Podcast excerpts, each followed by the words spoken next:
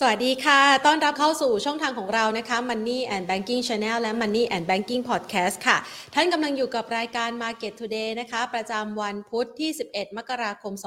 2566 นะคะ บรรยากาศการลงทุนของตลาดหุ้นไทยเช้าวันนี้นะคะ มีจังหวะของการปรับพักฐานนะคะ เพื่อที่จะรอดูตัวเลขเศรษฐกิจสำคัญของสหรัฐอเมริกาที่จะเปิดเผยกันในวันพรุ่งนี้นะคะ ในขณะที่ถ้าเราดูไปเนี่ย บรรยากาศการซื้อขายของตลาดหุ้นไทย ตั้งแต่ช่วงต้นปีที่ผ่านมา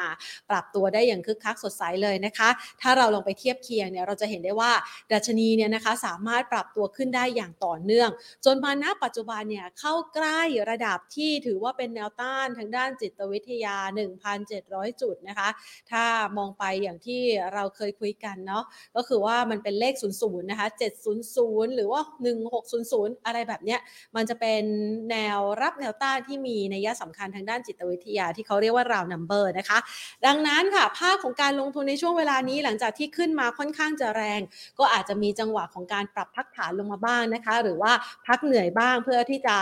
รอให้มันมีภาพของความชัดเจน มีปัจจัยอะไรใหม่ ๆ เข้ามานะคะทำให้แนวโน้มของการลงทุนนั้น มีประเด็นเข้ามาขับดันกันมากยิ่งขึ้นนะคะ ดังนั้นในช่วงจังหวะเวลานี้ค่ะ มันทำให้บรรยากาศการซื้อขายอาจจะต้องมีการเคลื่อนไหวแบบปรับพักฐานกันบ้างนะคะ เดี๋ยวเราจะมาประเมินสถานการณ์แล้วก็มุมมองของนักวิเคราะห์กันนะคะว่าไอ้ระดับแนวต้านที่มี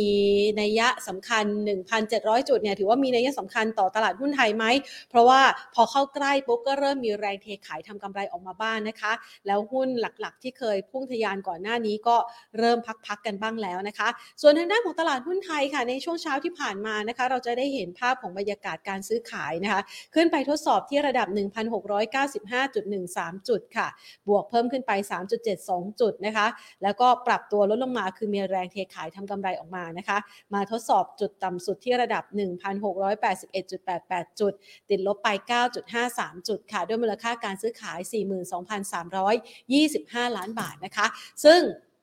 ถ้าเรามาตรวจสอบดูนะคะว่า 5 อันดับหลักทรัพย์ที่มีมูลค่าการซื้อขายสูงสุดในเช้าวันนี้นะคะเป็นยังไงกันบ้าง อันดับแรกเลยค่ะ ทางด้านของ CPO นะคะราคาปรับตัวลดลงไป 3.17% AOT ขยับลดลง 1.33%นะคะกสิกรไทยปรับลดลงไป 0.64%ทางด้านของธนาคารกรุงเทพค่ะปรับลดลง 1.26%นะคะและเดลต้าค่ะปรับตัวเพิ่มขึ้นนะคะ 1.92%ก็จะเห็นได้ว่าภาพบรรยากาศการลงทุนในช่วงเวลานี้นะคะนอกเหนือจากการที่เราจะมาประเมินสถานการณ์นะคะภาพรวมของการลงทุนในรายหลักทรัพย์แล้วนะคะเราจะเห็นได้ว่าในช่วงที่ผ่านมา มันเริ่มมีความเคลื่อนไหวนะคะทั้งเรื่องของจีนเปิดประเทศที่เร็วกว่าที่เราคาดการเอาไว้นะพอเปิดประเทศก็ทำให้บรรยากาศโดยรวมนั้น เริ่มมีการฟื้นตัวมากยิ่งขึ้นก็มีความคาดหวังนะคะว่า ในจังหวะเวลานี้เนี่ยน่าจะมีกำลังซื้อโดยเฉพาะอย่างยิ่งนักท่องเที่ยวชาวจีนที่จะกลับคืนมาในประเทศไทยด้วยนะคะ ซึ่งถ้าหากว่าเราดูในช่วงตั้งแต่ สักประมาณวันที่ 8 มกราคมนะคะที่จีนเนี่ยเริ่มมีการผ่อนคลายมาตรการควบคุมโควิด -19 แล้วก็เปิดพรมแดนในการที่จะเดินทางกันมากยิ่งขึ้น เราก็จะเห็นได้ว่ายอดจองตั๋วเครื่องบินนะคะเข้ามาเที่ยวไทยเนี่ยซึ่งไทยก็ติดอยู่ในท็อปแรงเลยนะที่อยู่หนึ่งใน5นะคะของสถานที่ท่องเที่ยวที่ชาวจีนชื่นชอบนะคะ ดังนั้นก็เลยเป็นภาพหนึ่งที่อาจจะทำให้แนวโน้มของการลงทุนในช่วงเวลานี้นะคะมีความน่าสนใจกันมากยิ่งขึ้นนะคะ แต่ว่าเราจะมาประเมินกันต่อนะคะว่าเอ๊แล้วภาพแบบนี้เนี่ยนะคะ จังหวะของการพักๆของดัชนี มันจะเป็นจังหวะของการปรับพักฐานมากน้อยแค่ไหนในขณะเดียวกันค่ะ เราก็ต้องมามองหาหุ้นนะคะที่จะเป็นตัวขับเคลื่อนตลาดหุ้นไทยในระยะถัดไปด้วยนะคะ เดี๋ยวเราจะมาประเมินสถานการณ์การลงทุนกันนะคะ โดยที่ก่อนที่เรานะคะจะไป คุยกับทางด้านของนักวิเคราะห์นะคะ ขอขอบคุณผู้ใหญ่ใจดีที่ให้การสนับสนุนรายการของเรานะคะ บริษัทเมืองไทยประกันชีวิตจำกัดมหาชนค่ะ เอาละค่ะมาในช่วงจังหวะเวลานี้นะคะ หลาย ๆ คนอยากจะประเมินสถานการณ์ขออนุญาตทันหยิบของหน่อยนะคะ อยากจะมาประเมินสถานการณ์การลงทุนกันนะคะว่า แนวโน้มของการลงทุนเนี่ยในช่วงจังหวะนี้นะคะ พักฐานแล้ว ถ้าพักพักนานไหมพักแรงไหมนะคะ พักแล้วไปต่อแค่ไหนนะคะ จะผ่านจุดพีคแล้วหรือยังนะคะ ไปพูดคุยกันค่ะกับคุณกวีชูกิจเกษม Head of Research and Content สายวิเคราะห์หลักทรัพย์ จากบริษัทหลักทรัพย์พายจำกัดมหาชนค่ะ สวัสดีค่ะพี่วีค่ะ ครับ สวัสดีครับผม ค่ะพี่วีค่ะมาในวันนี้เดี๋ยวก่อนนะคะ ก่อนอื่นสวัสดีปีใหม่พี่วีก่อนนะคะสวัสดีปีใหม่ค่ะค่ะ มาวันนี้เนี่ยนะคะบรรยากาศการลงทุนตลาดหุ้นไทยหลังจากที่ริ่ง เรียกว่าวิ่งโกยอ้าวตั้งแต่สักประมาณปลายปีที่ผ่านมาจนถึงณปัจจุบันเนี่ย เรามองว่าจังหวะนี้มันแค่ปรับพักฐานเฉยๆหรือว่าอาจจะมีแรงคะมีแรงปรับพักฐานแรงกว่านี้เรามองอยังไงบ้างคะพี่วีจริง ๆ เราต้องเริ่มต้นกันก่อนว่า ตั้งแต่ปลายปีที่แล้ว จนถึงต้นปีนี้ก็ประมาณหนึ่งเดือนแล้วละประมาณนั้นนะครับ ตลาดหุ้นเนี่ยก็ปรับตัวเพิ่มขึ้นตลอดปัจจัยหลักๆที่ขับเคลื่อนตลาดเนี่ย ก็มีปัจจัยแรกก็คือปัจจัยต่างประเทศนะครับเนื่องจากว่าตัวนักลงทุนเนี่ยมองว่าธนาคารกลางสหรัฐนะครับ น่าจะหยุดการขึ้นดอกเบี้ยในไม่ช้านี้ นะครับ แล้วก็ความกังวลเรื่องของเงินเฟ้อก็ลดลงนะครับประเด็นนี้เป็นประเด็นหลักเลยนะฮะลงเล่นกันมาตั้งแต่ปลายปีที่แล้ว จนถึงต้นปีนี้นะครับเรื่องเนี้ยก็ดันให้ตลาดหุ้น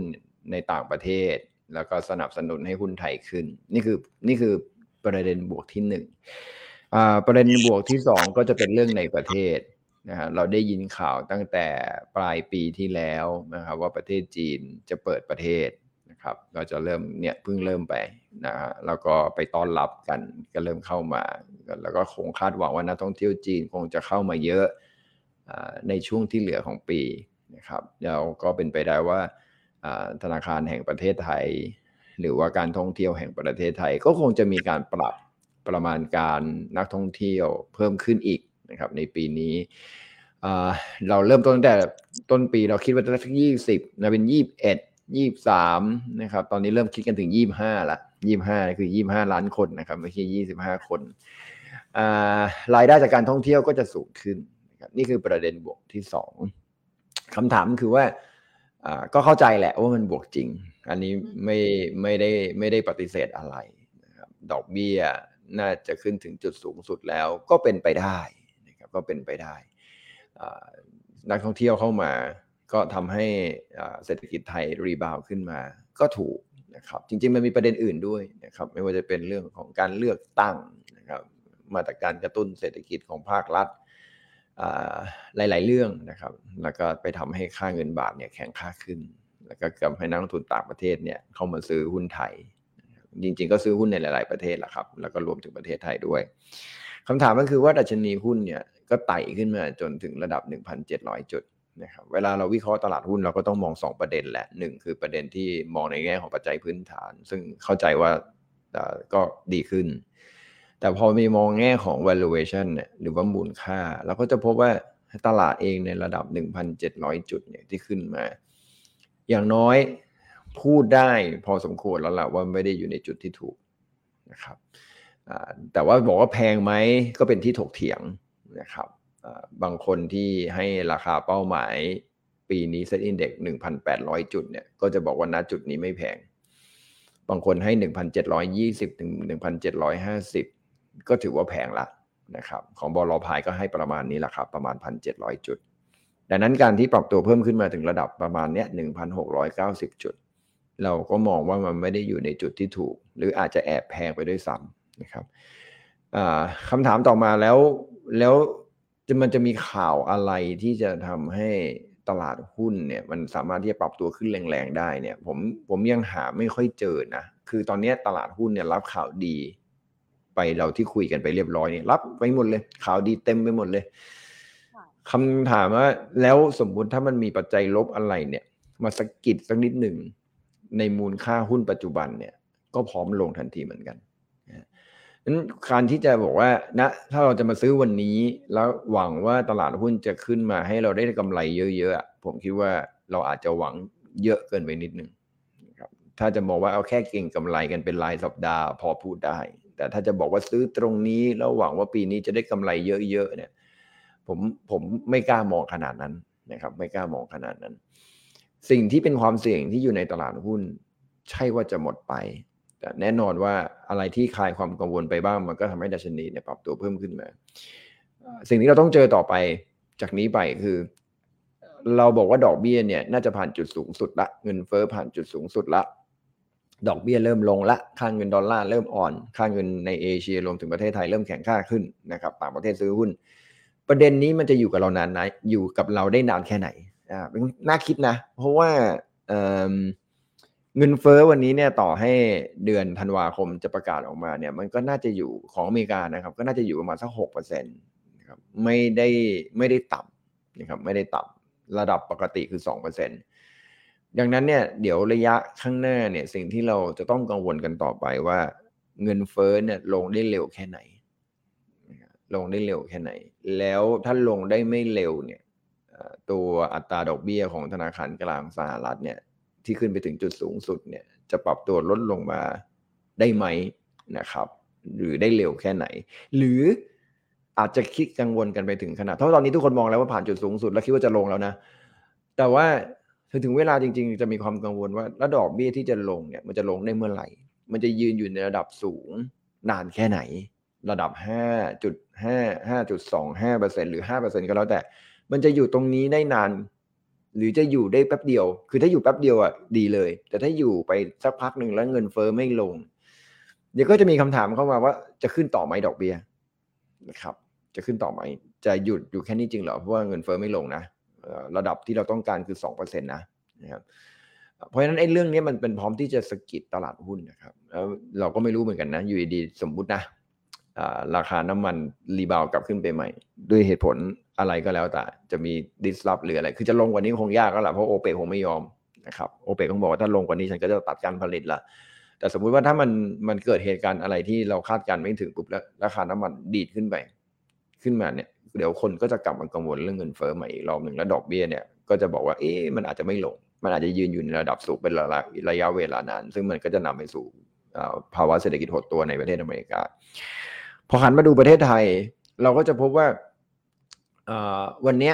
ปัจจัยบวกเราเยอะนะครับ เลือกตั้งมาตรการกระตุ้นเศรษฐกิจนะครับแล้วแล้วก็การท่องเที่ยว อันนี้ชัดเจนมากนะครับ แต่อย่าลืมว่าราคาหุ้นเนี่ยมันก็ขึ้นมาจนถึงระดับที่แบบ PE ไม่ได้ถูกละนะครับ ถ้าวันนี้ก็เกือบเกือบจะ17 เท่านะครับไม่ไม่ถูกอีกเรื่องหนึ่งที่เราต้องระวังก็คือว่าไตรมาสสองเราจะมีภาษีขายหุ้นนะ เราก็ยังประเมินไม่ถูกเหมือนกันนะครับ ว่าภาษีขายหุ้นเนี่ยมันจะกระทบตลาดหุ้นได้มากน้อยแค่ไหนนะครับฝรั่งเขาจะขายกันก่อนที่จะเกิดภาษีขายหุ้นไหมก่อนที่จะถึงเดือนเมษายนเนี่ย เดือนกุมภามีนาฝรั่งจะเริ่มขายหุ้นหรือเปล่า เพราะว่าถ้าขายหลังจากนั้นเนี่ย เขาต้องเสียภาษีแล้วสมมติว่าถ้าเขาเก่งกำไรจริง ๆ เนี่ย สมมติว่าคือคือส่วนใหญ่แหละเวลาเข้ามาลงทุนในหุ้นไทยเนี่ยเราก็มองไปเลยแหละก่อนว่าส่วนใหญ่น่าจะเข้ามาเก่งกำไรนะครับไม่ได้เข้ามาบอกโอ้โหกาจะถือประเทศไทย 2 ปี 3 ปีนะเพราะฉะนั้นถ้าเขาจะเก่งกำไรเนี่ยแล้วเขาจะต้องเจอภาษีนะครับ ขายหุ้นเนี่ยปีนี้ส่วนหนึ่งปีหน้าเพิ่มขึ้นอีกเขาอาจจะมีส่วนหนึ่งที่ขายก่อนก็ได้นะก็ระวังแหล่งขายของนักลงทุนต่างประเทศด้วย แล้วก็อย่าลืมว่าในช่วงเดือนพฤษภาคมเนี่ย เรายังมีคำว่า Sell in May ค้างอยู่ในสมองอยู่นะ เพราะว่า เราเรามี Santa Claus Rally นะครับ ซึ่งหลายคนก็บอกว่าเอ้ยมันไม่น่าเกิดก็เกิด เรามีคำว่า January effect หลายคนคิดว่าเอ้ยเกิดเปล่าเนี่ย อาจจะไม่เกิดแล้วมันก็เกิดอพอถึง Sell in May เราจะเข้าข้างตัวเองไหมว่า ไม่เกิด เพราะมันจะลง อย่าเกิดเลยอะไรอย่างเงี้ย แต่มันก็มันก็ลบหลู่ไม่ได้นะนะครับ มันก็ลบหลู่ไม่ได้ว่าจะเกิดหรือเปล่านะครับเซลล์อินเมย์ดังนั้นเนี่ย มันก็จะมีหลายประเด็นที่เราต้องระมัดระวังนะครับ ปัจจัยต่างประเทศ ดอกเบี้ยจะลงจริงไหม เงินเฟอ้อจะลงจริงไหมนะครับ ประเทศไทยเรามีภาษีมูลค่าหุ้นที่แพง แล้วสถิติก่อนเลือกตั้งดี แต่หลังเลือกตั้งไม่ดีนะครับนะครับสถิติหลังเลือกตั้งเนี่ยตลาดหุ้นมักจะติดลบ ซึ่งไม่แปลก เพราะว่านโยบายเนี่ยส่วนใหญ่ก็จะขาย นโยบายกันเยอะมากก่อนเลือกตั้ง แต่พอหลังเลือกตั้งปุ๊บเนี่ยก็จะออกมาบอกว่าบางนโยบายทำไม่ได้ ซึ่งมันก็จะผิดหวังกับตลาดหุ้นนะครับแล้วคำแก้ตัวในการที่ทำไม่ได้เนี่ยส่วนใหญ่ก็จะบอกเกิดพักร่วมไม่เห็นด้วย คือคลาสสิกของการแก้ตัวนะ ไปรวมรัฐบาลเสร็จปุ๊บเนี่ยเราก็มีนโยบายของพรรคแต่เราก็ต้องมองด้วยว่าพรรคที่มาร่วมรัฐบาลของเรามีนโยบายอย่างไรนะครับก็ต้องดูแลกันไป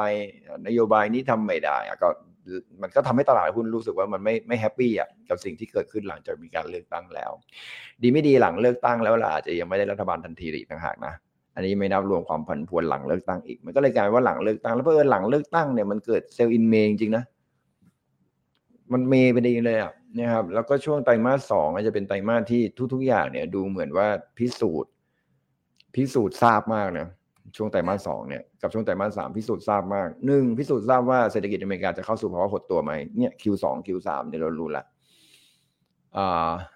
แล้วสิ่งที่เราต้องกังวลคือแล้วกำไรของบริษัทจดทะเบียนในต่างประเทศรวมถึงในไทยด้วยเนี่ย ไตรมาสสองกับสามเนี่ยจะแสดงอาการไหม ด้วยอัตราดอกเบี้ยที่สูง ด้วยอัตราการจ้างงานที่มีการปลดพนักงานกันมากขึ้นเนี่ยการบริโภคจะลดลงไหมในช่วงนั้นนะครับเนี่ยมันพิสูจน์กันในช่วงนี้แหละครับ ว่าเราจะผ่านตรงนั้นไปได้ไหม ดังนั้นเนี่ยการที่เราเราจะไปรอว่า เอ้ยเราซื้อหุ้นตรงนี้ดีกว่า แล้วลุ้นกันว่าสิ่งดีๆ หรือว่าทุกอย่างมันจะดีในไตรมาสสองไตรมาสสามเนี่ย ผมคิดว่ามันอาจจะมันอาจจะช้าเกินไปที่จะเข้าตอนนี้ คือถ้าเราเข้าตอนพันห้าจะไม่ว่านะครับ นี่เราเข้าตอนพันเจ็ดแล้วมัน มันไม่ได้ไม่ได้อยู่ในจุดที่เราได้เปรียบแน่นอน แต่ว่าถ้าเราอยากจะเก็งกำไรกันในช่วงนี้จริง ๆ เราก็คงจะหาหุ้นในกลุ่มที่ได้ประโยชน์นะครับจะหรือว่าหุ้นที่ยังพอมีอัพไซด์อยู่บ้าง แต่โดยภาพรวมตลาดเนี่ยถ้าจะให้ลุยตัวนี้เลยแล้วบอกว่าเนี่ยเนี่ยชื่อหัวข้อว่าแลลี่ใกล้พีคหรือยังอ่าหรือดักซื้อหุ้นตัวเต็งอะไรกำลังจะมาเนี่ย มันเป็นคำถามที่กว้างอยู่พอสมควรว่า ตลาดใกล้พีคหรือยัง พีควันไหน พีคช่วงไหนอะถ้าปีนี้ ถ้าปีนี้ผมว่าใกล้พีคแล้ว ถ้าปีนี้ครับเข้าใกล้เป้าหมายอ่าทับทายแล้วใช่ไหมจริงๆหลักทัพพายพันเจ็ดอยู่แล้วครับ เกินไปกว่านี้ก็คืออืมมันก็คือแพงนะครับนั่นหมายถึงว่า ผมไม่คิดหรอกเขาปีนี้จะมีพันแปดนะครับ นั่นก็หมายถึงว่าแล้วถ้าบอกว่าใกล้พีคหรือยังใกล้พีคละนะครับเพราะฉะนั้นการซื้อตรงนี้โดยภาพรวมตลาดไม่ไม่ไม่คุ้มค่ากับการเข้าไปลงทุนแน่นอนนะครับ ส่วนหุ้นตัวเต็งเนี่ย เดี๋ยวเรามาคุยกันนะครับว่า เราจะเอาตัวเต็งพรุ่งนี้ หรือจะเอาตัวเต็งสัปดาห์หน้าค่ะมันก็มันก็มีหลายอย่างหรือจะตัวเต็งในไตรมาสหนึ่งค่ะนะฮะอ่าซึ่งเดี๋ยวผมคงจะให้ตัวเต็ง เฉพาะน่าจะเป็นไตรมาสหนึ่งมากกว่านะครับอืมเพราะว่าเรายังคิดว่าเอ่อตลาดหุ้นเองเนี่ยในช่วงไตรมาสสองมันน่าจะมีความเสี่ยงนะครับค่ะถ้าจะหุ้นจะขึ้นเนี่ยก็อาจจะขึ้นได้แค่ช่วงนี้ แล้วก็บางกลุ่มอุตสาหกรรมเท่านั้นณวันนี้นะครับ ที่จะที่จะปรับตัวเพิ่มขึ้น เพราะฉะนั้นโดยสรุปตรงนี้รอบแรกก่อนอา ตลาดไม่ถูกนะครับ ในจุดที่เราจะเข้าซื้อตรงนี้ ดังนั้นเนี่ยค่ะนักเก็งกำไรต้องระมัดระวัง หรือแม้กระทั่งนักลงทุน value investor เองก็ต้องจริง ๆ เราไม่ควรพูดถึง value investor แล้วละเพราะเราพูดมานานละค่ะว่าเราซื้อหุ้นก่อนหน้านี้ตั้งนานแล้ว วันนี้ก็ไม่ใช่ timing ของพวก value investor แน่นอนอ่าใกล้พีคแต่ไม่ได้หมายความว่าการปรับฐานของตลาดหุ้นในช่วงกลางปี ถ้าจะเกิดขึ้นมันจะต้องรุนแรงมากไม่จำเป็นนะครับ ตลาดหุ้นต่างประเทศอาจจะลงเยอะ แต่ตลาดหุ้นไทยน่าจะน่าจะไม่มากจนเกินไปนะครับถ้าเราเลเซว่าวันนี้ใกล้พีคแต่ว่าถ้าตลาดหุ้นลงไปแถวพันหกร้อยจุดเนี่ยก็เป็นจุดที่น่าสะสมอีกรอบหนึ่งเหมือนกันนะครับสำหรับตลาดหุ้นไทย ดังนั้นเนี่ย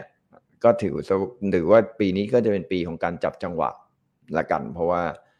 อ่าเหมือนจริงๆเหมือนปีที่แล้วเลยครับ อย่าไปคาดหวังว่าเวลาหุ้นขึ้นแล้วจะขึ้นยาวๆ แล้วก็อย่าไปคาดหวังว่าเวลาลงแล้วจะลงยาวๆนะครับ เราไม่ได้มีปัจจัยลบขนาดที่จะให้ลงยาวๆขนาดนั้น ถึงแม้ว่าต่างประเทศจะแย่ แต่เราก็ไม่ได้มีปัจจัยบวก จัดชุดใหญ่ไฟกระพริบขนาดนั้นนะครับ ที่จะทำให้หุ้นขึ้นไปพันแปดร้อยจุดได้ ดังนั้นมันก็จะเหวี่ยงอยู่ตรงเนี้ยครับ ขึ้นไปสำหรับนักเก็งกำไรนะครับ ขึ้นไปเป็นรอบๆเนี่ยขึ้นไปก็ขายลงมาก็ซื้อวนอย่างเงี้ยไปเรื่อยๆนะครับแสดงว่าช่วงนี้ก็เป็นกลยุทธ์ที่เรียกว่าเก็งกำไรตามกรอบว่าอย่างนั้นใช่ไหมคะพี่วี ทั้งปีเลยครับ ทั้งปีอ๋อเลย ทั้งปีเลยอ่าฮะไม่ใช่ช่วงนี้อย่างเดียว ทั้งปีเลยอ่าเพลินมาอยู่ในช่วงนี้คือถ้าถ้าเราคุยกันเมื่อประมาณสักปลายปีที่แล้วหรือว่าต้นปีเราก็อาจจะยังพอมองได้ว่าอ่าซื้อหุ้นได้อยู่นะครับแต่วันนี้จะบอกจะให้ซื้อหุ้นเนี่ยผมก็เกรงใจครับไอ้ตอนที่เราซื้อ CPO ห้าสิบกว่าบาทเนี่ยนั้นเราก็โดนว่าทุกวันใช่ไหมแผนค่ะเออแล้วเราถึงก็บ่นโอ้ยหวีหวีไม่ขึ้นวันนี้เจ็ดสิบห้าบาทคำถามคือเจ็ดสิบห้าบาทเนี่ยขึ้นมายี่สิบาทแล้ว ถามจริงนะครับอ่านะครับ ว่าจะซื้อตรงนี้จริงๆเหรอหวีเออถามจริงๆค่ะ นะฮะเอาจริงๆเหรออ่า AOT ขึ้นจะแปดสิบาทนี่จะเอาจริงเหรอหวีอืมแมคโครก็กลับขึ้นมาเท่ากับราคาที่เสนอขายตอนนั้นแล้วนะ ราคาค่ะเสนอซื้อคืน43.5ก็ถึงแล้วนะราคาเพิ่มทุนตรงนั้น คือทุกอย่างมันก็มันก็กลับขึ้นมาหมด ครับแม้กระทั่ง ADVANC ก็ทะลุ200แล้วเห็นไหม Land House ว่าช้าๆก็ยังขึ้นมาจนสองหลักได้อะคิดดูแล้วศุภาลัยดูเขาวิ่งดีนะครับหุ้นพวกนี้คือหุ้นที่เรา recommend มาก่อนหน้าที่จะเกิด Santa Rally ทั้งนั้นเลยนะครับตั้งแต่ปีที่แล้ว อสังหา ธนาคารค้าปลีกไอซีทีทั้งหมดเลยอะมันขึ้นมาหมดเลย แล้วก็เลยต้องนั่งถามกลับว่าเราจะซื้อตรงนี้จริง ๆ หรอ มันไม่ได้อยู่ในจุดที่ถูกแล้วค่ะครับขึ้นมาเยอะแล้วไม่มีปัจจัยบวกขนาดที่จะทำให้หุ้นเราขึ้นเยอะขนาดนี้หรอกนะฮะเอ่อ นี่คือนี่คือหนูบอกว่า ถ้าเราจะเก็งกำไรเป็นรอบเนี่ยทามมิ่งตรงนี้คือขาย แล้วเดี๋ยวเราค่อยรอซื้อใหม่นะครับ เพราะฉะนั้นคำตอบแรกน่าจะตอบแล้วตลาดหุ้นไทย ปีนี้หรือครึ่งปีแรกปีนี้ใกล้พีคหรือยังใกล้พีคแล้วค่ะคงจะขับไปได้อีกไม่เท่าไหร่หรอก คือจริงๆ แนวต้านเทคนิคเนี่ยมันอยู่ประมาณหนึ่งพันเจ็ดร้อยี่สิบจุดนะครับอืม นั่นก็เป็นอัพไซด์ที่น่าจะมากที่สุดแล้วล่ะ ถามว่าจะหนึ่งพันเจ็ดร้อยี่สิบจุดเนี่ยมันเป็นมันมันจะเป็นเกิดขึ้นจากอะไรอันหนึ่งแน่นอนทุกคนผ่อนคลายเรื่องดอกเบี้ยในอเมริกา แต่ของประเทศไทยค่ะเรามีเรื่องการเลือกตั้งอ่าเรื่องกำไรอ่าช่วงไตรมาสหนึ่งเนี่ยจะมีการประกาศผลกำไรไตรมาสสี่แล้วก็มีการจ่ายปันผลนะครับกำไรไตรมาสสี่ปีที่แล้วน่าจะดี แล้วก็คาดหวังกันถึงไตรมาสที่หนึ่งกลุ่มแบงก์เนี่ยเดี๋ยวจะประกาศละอาทิตย์หน้าก็ออกมาดีเหมือนกันนะครับเดี๋ยวก็จะมีกลุ่มอสังหาก็ประกาศออกมาดีเหมือนกัน กลุ่มค้าปลีกก็ประกาศออกมาดีเหมือนกันนะครับหลายๆกลุ่มเนี่ยจะมีผลประกอบการที่ออกมาค่อนข้างดีในไตรมาสที่สี่ซึ่งจะประกาศช่วงนี้ครับมันก็จะผลักดันตลาดให้ขึ้นไปได้ มันก็เลยมีความเป็นไปได้นะครับลุ้นถ้าเอาแบบสั้นมากๆเลยเนี่ยช่วงนี้ยังพอเก็งกำไรได้อยู่นะครับลงมาปรับฐานตรงเนี้ยลบมานิดนึงเล่นได้เล่นได้ตามที่ยังซื้ออยู่ยังพอเล่นได้นะครับหนึ่งพันเจ็ดร้อยี่สิบจุดยังพอได้ แต่จะหวังว่าซื้อแล้วถือเพื่อหวังพันแปดหรือพันเจ็ดร้อยห้าสิบขึ้นไป อย่าหวังนะครับ เราเอาตรงนี้ก่อน สั้นๆ ตรงนี้ก่อนนะครับ เราจะได้เข้าใจ เราจะได้มองภาพกว้างของตลาดหุ้นได้ได้ได้ชัดเจน แล้วเวลาเก็งกำไร เราจะได้รู้ว่าเราน่าจะเก็งกำไรกันอยู่ในช่วงไหนนะครับแล้วปัจจัยต่างๆ นี่ที่พี่วีพูดมาเนี่ยนะคะ เราพอจะเห็นปัจจัยเชิงบวกก็คือรับรู้ไปหมดแล้ว ปัจจัยเชิงลบที่ รอรับรู้ก็คือเรื่องของภาษีขายหุ้น Sell in May นะคะ ซึ่งน่าจะเกิดขึ้นในช่วงไตรมาสที่สองมันมีอะไรที่เซอร์ไพรส์กว่านี้คุณต้องคาดการณ์อีกไหมคะ คือจริง ๆ แล้วอะไรเซอร์ไพรส์มันต้องไม่รู้นะครับอ๋อใช่เพราะฉะนั้นจะมาถามพี่ว่าจะมีอะไรเซอร์ไพรส์ไหมเนี่ย พี่ก็ไม่รู้อือฮึเนี่ยฮะค่ะอ่าแต่ราคาหุ้นเกินพันเจ็ดขึ้นไปอือฮึมัน sensitive กับความเซอร์ไพรส์ดีกว่า ค่ะนะคะ ถ้ามันอยู่แถวแถวพันห้าร้อยจุดเนี่ยอ่าอะไรที่เซอร์ไพรส์มาเนี่ย มันจะกระทบไม่เยอะ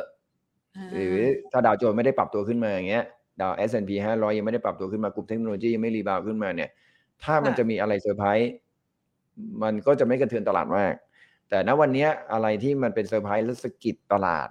ซึ่งผมก็ไม่รู้จะมีอะไรเซอร์ไพรส์นะมันถ้ารู้ก็ไม่เซอร์ไพรส์เหมือนเราจะจัดงานวันเกิดให้ใคร ถ้าปล่อยให้เขารู้ว่าเราจะจัดงานวันเกิด มันจะไปพูดคำว่าเซอร์ไพรส์ไม่มัน ไม่ได้นะฮะค่ะตามวัฒนธรรมฝรั่งอะครับเซอร์ไพรส์ไอคนที่โดนเป็นเจ้าของวันเกิดเหมือนก็จะไม่รู้ว่าจะต้องเซอร์ไพรส์อะไรอย่างเงี้ยผมว่าเขารู้นะแต่ทำท่าทำท่าดีใจอะไรแบบนั้นก่อนเอ่อเพราะฉะนั้น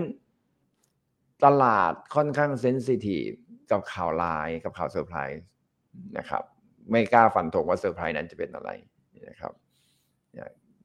ตรงนี้ก็อาจจะเป็นจุดหนึ่งที่ผมค่อนข้างระมัดระวังนะครับเพราะว่าอ่าสมมุติว่าเอ่อ ประกาศผลประกอบการออกมาปรากฏว่า ถ้ามันเป็นไปตามคาดก็ไม่มีใครว่าอะไร แต่ถ้ามันค่ะมีสักส่วนหนึ่งผิดคาดขึ้นมานี่ยุ่งเลย เหมือนเหมือนในอาทิตย์ที่ผ่านมาแผนนักลงทุนก็คงจะเห็นเนาะอยูดีๆนิดเดียวเองนะเรื่องเล็กมากเลยนะเอ่อมีบริษัทอสังหาริมทรัพย์แห่งหนึ่งเล็ก ๆ ผิดนัดชำระหนี้นิดๆคือนิดจริง ๆฮะค่ะถ้าเป็นแผลในตัวเราเนี่ย มันก็เหมือนแผลมดกัดอะ จึ๊กบางทีเราอาจจะหรือยุงกัดด้วยเราอาจจะไม่รู้ด้วยว่าเขากัดไปแล้วอะอย่างเงี้ยมันเล็กมากเลย แต่แต่ทำไมตลาดทำท่าตกใจจังอะอืมกลุ่มอสังหานี่ลงมาห้าเปอร์เซ็นต์หกเปอร์เซ็นต์เจ็ดเปอร์เซ็นต์เกือบสิบเปอร์เซ็นต์กันเลยเฉยเลยอะเฉยเลยทั้งที่จริงๆแล้วไม่ได้เกี่ยวเลยนะไม่ได้เกี่ยวอะไรเลยแล้ว บริษัทที่ลงมาส่วนใหญ่ก็ยังแข็งแกร่ง เนี่ยเขาเรียกว่าตลาด sensitive กับข่าวร้ายนั้นเราไม่รู้หรอกว่ามันจะมีอะไร เนี่ย ในอเมริกาเองจะมีบริษัทชื่ออะไรนะ Bath and Bed อะไรสักอย่างหนึ่งอะ ขายเนี่ยอุปสุขภัณฑ์อะไรพวกเนี้ยครับ ปรากฏว่าจะล้มละลาย ค่ะอ่ามันก็เป็นเซอร์ไพรส์ของตลาดในอเมริกา หรือ หรือจะมีคอยเบสไหมอ่าฮะใช่ไหมเขาปลดพนักงานหรือ เอ๊ะหรือไบแนนอันนี้ อันนี้พี่พูดเล่นๆนะครับอย่าไปอย่าไปว่าเดี๋ยเขาวนะ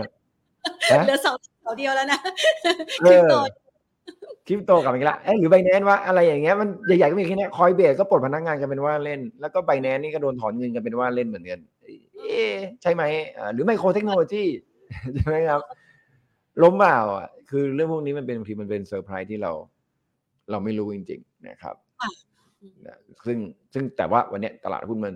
มันพร้อมที่จะสะกิดข่าวร้ายพวกนี้อยู่เหมือนกัน ในขณะที่ข่าวบวกเนี่ยเขาเริ่มชินแล้วนะครับข่าวบวกเริ่มชิน มัน มันมันรับรู้ไปเยอะพอสมควรนะครับ ค่ะ ทีนี้เราจะเห็นนะคะว่าภาพของหุ้นที่เมื่อสักครู่นี้เนี่ยพี่วีพูดมาเนี่ยนะคะ คือส่วนใหญ่มันก็ขึ้นมาแล้วแหละ เพราะมันเราได้มาค่อนข้างอืมจะแรงนะคะแต่มาในช่วงจังหวะที่หุ้นตัวอื่นๆที่เขาขึ้นมาแรงเนี่ยเอ่อเริ่มพักฐานกันบ้างเริ่มมีสัญญาณของหุ้นที่มันอยู่ในโซนล่างๆ อย่างพวกเอ่อปล่อยกู้นะคะหรือว่าอย่างพวกอืม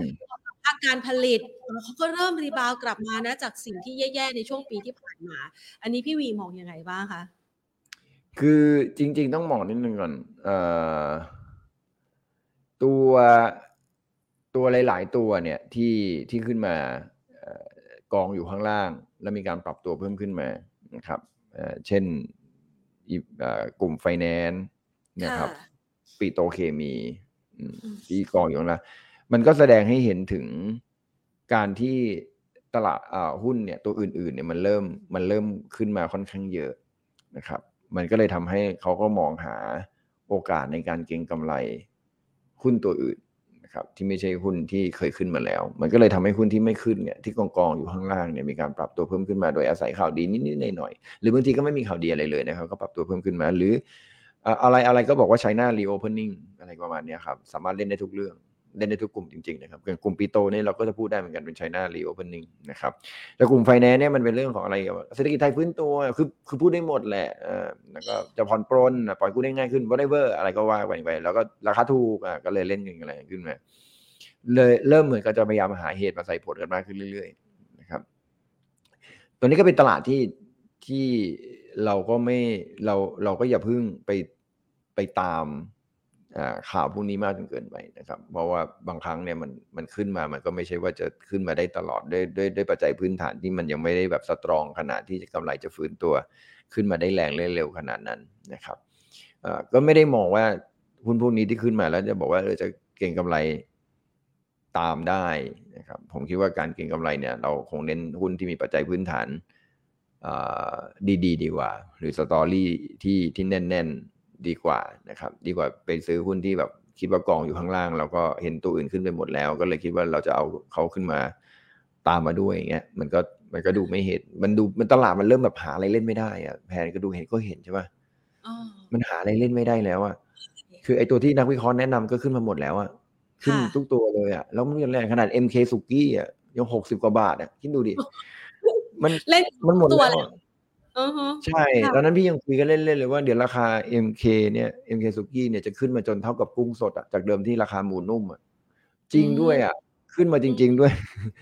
ขึ้นมาจริงๆอะอ่า เห็นไหมว่าแล้วก็ไม่รู้เราจะไปลงทุนอะไรละนะครับอะมีหยิบไฟแนนซ์เล่นซะหน่อยหนึ่งปิโตรเคมีต่ำต่ำ GC TOP ต่ำต่ำเอาลากซะหน่อยหนึ่งหาเรื่องอะไร China reopeningซะหน่อยหนึ่งอะไรเงี้ย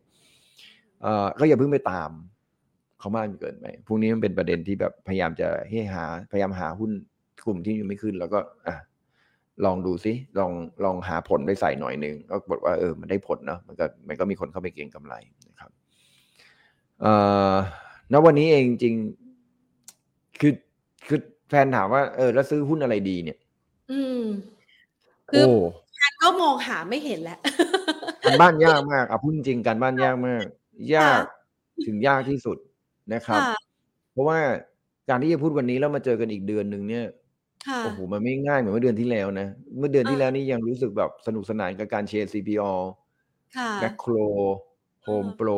แลนด์เฮาส์ AP K-Bank ค่ะ BBLอยู่เลยอะพูดอะไรมามันก็ มันก็ เอ้ย มันก็มันก็น่าจับไปหมดเลย แต่วันนี้มัน คือค่ะถ้าให้พี่แนะนำได้เนี่ย ก็ไม่ต้องซื้ออืม เที่ยวเลยวันพันี้กผ่อนคือ คือร้อยมันลงมาก่อนก็ได้สักหนึ่งพันหกร้อยห้าสิบจุดก็ได้ แล้วเราค่อยไปซื้อใหม่ก็ได้นะฮะอาอ่าหรือไม่ลงมาเลยกว่าจะลงมาอีกทีไตรมาสหนึ่งก็ก็ก็ไม่เป็นไรนะครับ ช่วงเมก็ได้ช่วงเมษภาได้เพราะว่าตลาดหุ้นไม่ได้บังคับให้คุณเล่นทุกวัน นอกจากว่าคุณจะเอาค่าเอาเอาเอาเอาเงินค่าข้าวแกงอะไรนี่คุณก็เล่นเป็นรายวันอันนั้นก็ อันนั้นก็ไม่สามารถแนะนำได้นะครับค่ะอันนั้นทางใครทางมันนะครับ แต่ตรงนี้พอจะมาบอกจะเอาหุ้นอะไรนี่มันมันยากอยู่พอควรนะครับ แต่โอเค ถ้าจะมองว่าอ่าวันนี้สมมติถ้าจะมีการปรับฐานลงมาคือ คือตอนนี้มันมีหุ้นอยู่บางตัวนะครับ ที่ที่มันขึ้นไปแล้วมีการปรับฐานลงมานะครับอ่ามันก็น่ารักน่าลุ้นอยู่เหมือนกันนะครับ อย่างเช่นอะถ้าเราไปมองเนี่ยอ่า WHA เนี่ยมันปรับตัวลดลงมาอยู่พอสมควรนะครับ ขึ้นไป 4 บาทกว่าๆนะครับลงมาต่ำกว่า 4 บาทอ่าถ้าจะลุ้นเด้ง เก็งกำไรด้วยผลประกอบการของ WHA น่าจะยังดีอยู่ ก็พอพูดได้นะครับกำไรดีอนาคตนิคมอุตสาหกรรม เติบโตตาม EEC นะครับก็ก็ยังพอพูดได้ หรืออถ้าจะผลประกอบการดีๆ ตัวหนึ่งก็สุภาลัยลงมาละนะครับก็ลงมาด้วยเหตุผลเรื่องของคนเบี้ยวนี้แหละนะครับบริษัทอสังหาแห่งหนึ่งรีเบี้ยวนี่หุ้นกลุ่มนี้ก็ลงมาแต่ปันผลสุภาลัยดีนะครับ กำไรผลประกอบการน่าจะดีนะครับ ยิ่งจีนเปิดประเทศก็น่าจะมาซื้อคอนโดมากขึ้น ตัวอสังหาริมทรัพย์ก็ยังดูดูได้ประโยชน์อยู่นะครับจากจากเรื่องทั้งหมดเลย แล้วก็ราคาคุณก็ปรับตัวลงมาในระดับหนึ่งนะครับ ก็พอก็พอพอที่จะพูดได้ หรือถ้าจะไปที่กลุ่มแบงก์เนี่ยก็มาหมดแล้วนะครับอย่างวันนี้เห็นกลุ่มธนาคารเริ่มลงมานะครับ BBL เนี่ยพอไปดูกราฟเนี่ยไม่กล้าเชียร์จริงๆนะ มันลงมาจากแบบบูที่ขึ้นไปเยอะมากเลยนะแล้วลงมา พอจะให้ผมเข้าไปเชียร์แบงก์ตรงนี้ ในขณะที่เราไปเชียร์ก่อนหน้านี้แล้วเรามาเชียร์ต่อเนี่ย มันดูเสี่ยงทั้งที่จริงๆรู้นะว่ามีผลประกอบการรออยู่ข้างหน้า แต่ถ้าจะเล่นจริง ๆ ในแบงก์เนี่ยผมก็ยังมองว่าอ่าตัว K-Bank กันน่าสนใจนะครับ ด้วยความที่เขาเขา laggard อยู่พอสมควรนะครับในแง่ของแบงก์คือแบงก์ถ้าไปเปิดดูตัวอื่นเนี่ยทำ new high ไปหมด highไฮก่อนหน้าเนี่ยทำทะลุไปหมดแล้ว จะเหลือ BBL SCB อ่าเหลือ K-Bank SCB นี่แหละนะครับ ที่ยังไม่ทำแต่ดูกราฟที่มันดูน่ากลัวไหมอืม ขึ้นใช่มาไหมเยอะแล้วเอใช่อเราไปดูเราไปดู BBL ดูดิไปดู BBL ดูเนี่ยมันขึ้นมาเนี่ย มันจะเหลือแก๊ปอยู่ไม่เยอะแล้วอะนี่ดู BBL นี่ไปนู่นแล้วอะค่ะกราฟทรงนี้พร้อมลงเลยนะเนี่ย ค่ะ นะครับ ไม่เชื่อลองไปดูกราฟสุภาลัยก่อนลงอะมามุมมาแนวเนี่ยดูหุ้นสุภาลัยก่อนลงอะ ที่ให้เชียร์สุภาลัยเขามันลงมาแล้วนะครับค่ะดูแนวสุภาลัยก่อนลงมันดูนิ่งอยู่ตั้งนานเลยเห็นไหมอ่าฮะแขวนอยู่ข้างบนนานมากเลย แล้วก็ค่ะล่วงสังเกตเห็นไม่เป็นไรก็ตามที่แขวนอยู่ข้างบนนานๆเนี่ยสักพักหนึ่งเนี่ยจะล่วงเอ่อมันล่วงลงมาละเราก็เลยคิดว่าอะมันน่าจะพอลุ้นกลับไปอย่าง WHA เนี่ยล่วงลงมาละเห็นไหมทำไมเราเราเราเรื่องนี้คือว่ามันไม่ใช่หุ้นอิเล็กเคขามันเป็นหุ้นที่มีพื้นฐานดี แต่มันเคยขึ้นไปแล้วมันล่วงลงมาให้เห็นละมันไม่ใช่เหมือน BBL เมื่อกี้ BBL นี่มันคือลงเพิ่งลงวันนี้สองวันเองนะมัน ก็จะเห็นว่าภาพมันแตกต่างกันว่าระหว่าง BBL ถ้าเราไปเชียร์ตรงนี้เนี่ยดูเหมือนมันอาจจะล่วงลงมาแถวแบบร้อยห้าสิบได้ใช่ไหมนะครับร้อยห้าสิบต้นๆได้ค่ะเราก็ไม่กล้าเข้าไปเสี่ยง เราสู้เอาที่มันแบบขึ้นมันลงมาแล้วอะนะครับ อีกตัวหนึ่งที่ลงมาแล้วเหมือนกันก็คือเมเจอร์ไปดูเมเจอร์อีกตัวหนึ่งครับ ตอนนี้ไม่ต้องหาแบบนี้จริงๆนะครับเพราะว่าผมไม่นึกไม่ออกเหมือนกันว่าเราจะไปเล่นอะไรดี เนี่ยอย่างเมเจอร์เนี่ยเห็นไหมครับ มันลงมาแล้วเห็นไหมฮะ จากยี่สิบลงมาสิบแปดบาท แล้วดูเหมือนพยายามจะเริ่มกลับฟื้นไปละเมเจอร์เนี่ยกำลังทำตัวเหมือนแพลน B ไม่ใช่ไปดูแพลน B นะครับแพลน B เนี่ยเป็นหุ้นที่ลงมาแล้วก็เด้งค่ะหุ้นพวกนี้พื้นฐานดีครับ พื้นฐานดีกำไรดีนะฮะค่ะ Plan B เห็นไหมมันลงมาละแล้วเด้ง เด้งกลับไปที่ที่จุดเดิม เพราะฉะนั้นถ้าเรามองเมเจอร์ก็เมเจอร์ก็วิ่งกลับไปที่จุดเดิม ศุภาลัยเวลาเด้งก็เด้งกลับไปที่จุดเดิม WHA เวลาเด้งก็จะเด้งกลับไปที่จุดเดิม พอจะให้มาเชียร์ K-Bank มันก็เอา ก็ high เดิมที่แล้วเท่าไหร่ก็ได้อีกไม่กี่บาทไงเนี่ยค่ะร้อยหกสิบเห็นไหม high เดิมที่แล้วเนี่ยตรงนั้นนะฮะเนี่ยได้แค่นั้นอะก็ค่ะเอาไม่เอาเออก็เสี่ยงนะคือมันมีอะไรสะกิดนิดนึง แต่ผมก็ยังคิดว่ามีลุ้นนะครับเพราะว่าผลประกอบการไตรมาสสี่มันจะออกมาค่อนข้างดี แต่มันก็ลุ้นกับ gap ไม่เยอะไงเราก็ต้องไปหาตัวที่ earning จะดีปันผลจะดีแล้วมันลงมากองอยู่ข้างล่างอย่าให้ผมไปเชียร์แอดวานซ์ตอนนี้ผมก็ไม่เชียร์นะ ให้เชียร์ CPALL ผมก็ไม่เชียร์ค่ะ ถ้าถามว่าถ้าถ้าเป็นก่อนหน้านี้ผมเชียร์ไหมแอดวานซ์โอ้โหเชียร์ทุกวันตอนร้อยเจ็ดสิบอะร้อยแปดสิบเชียร์ทุกวันเชียร์ตลอด เชียร์ค่ะเชียร์แล้วก็อยู่นั้นอะ อยู่เป็นเดือนอะ ไม่ขึ้น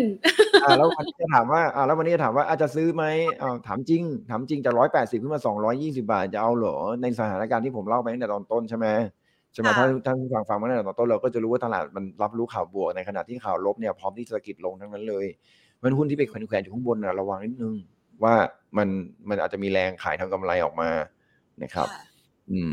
งั้นก็เลยจะเหลือหุ้นให้เราลงทุนได้ไม่กี่ตัว แต่ถ้าถ้าไม่คิดอะไรมากช่วงที่ท่านซื้อมาตั้งแต่ตอนสมัยปลายปีที่แล้วอะครับที่ที่ตามคำ recommend ของเรา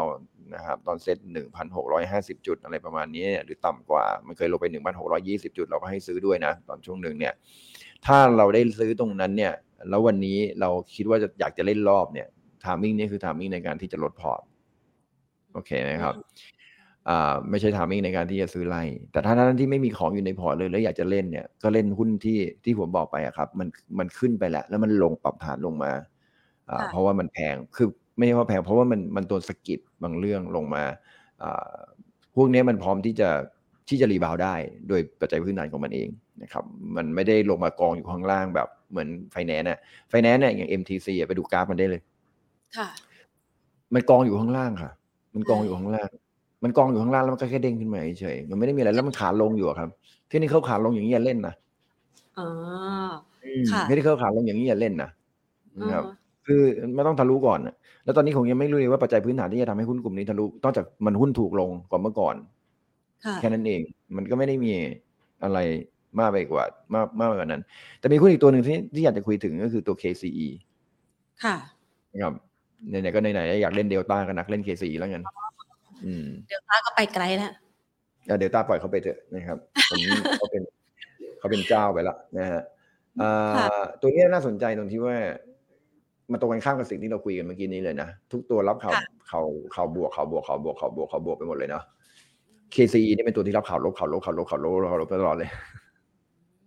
นะฮะเพราะฉะนั้นข่าวลบเนี่ยจะสะกิดเขาได้ไม่เยอะแต่ข่าวบวกสะกิดได้ดี ค่ะ นะฮะอ่าข่าวลบที่เขารับมาเศรษฐกิจโลกชะลอตัว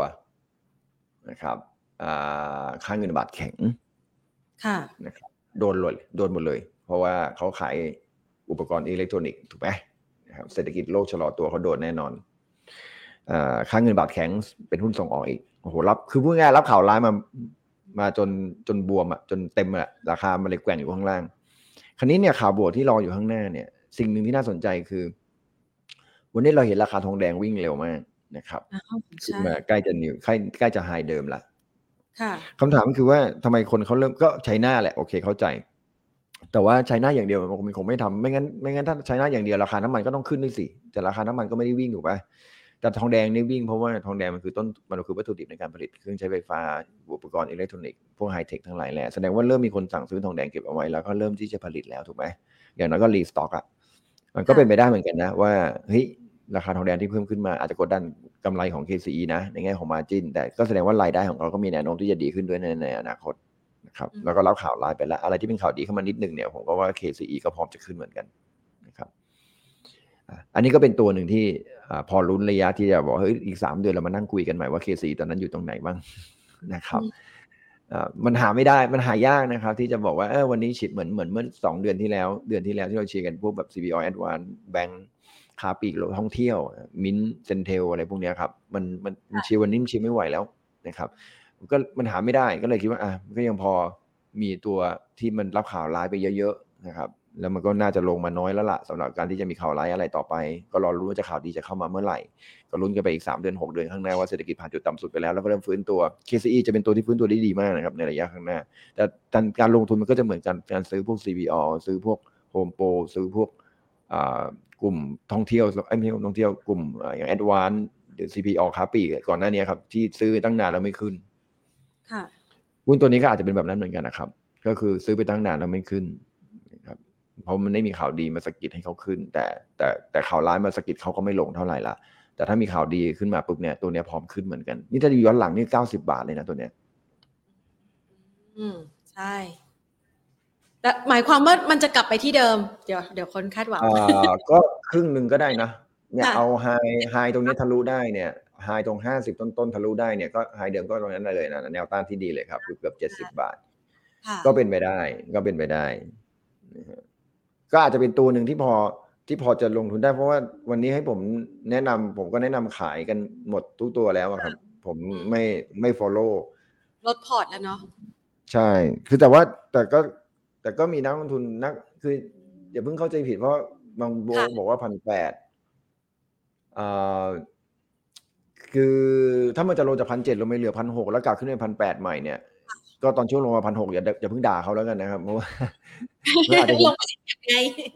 เออมันอาจจะเห็นพันแปดจริงๆก็ได้นะครับเพียงแต่ว่าเพียงแต่ว่าเขาพูดเนี่ยเขาไม่ได้เผื่อใจว่าเอ้ยเขาไม่ได้มาต้องละเอียดขนาดว่าเอ้ยเดี๋ยวจะลงเดือนกุมภามีนาเมษาแล้วเดี๋ยวจะขึ้นพฤษภาไม่คือมันมันเขาไม่ได้ลงรายละเอียดลึกขนาดนั้นได้นะครับ อันนี้ต้องเข้าใจนิดหนึ่งอ่าแต่ว่าถ้าถามผมมาผมคิดว่าปีนี้ไม่ถึงพันแปดอ่าแต่ถามว่าจะลงแรงไหมคงไม่แรง แต่ถามว่าพันแปดจะเห็นไหมเห็นค่ะ ผมเชื่อว่าพันแปดเราจะเห็นปีสองพันยี่สิบสี่นะครับอืมเมื่อวันนี้ เอาข่าวดีมาเล่าให้ฟังดีกว่า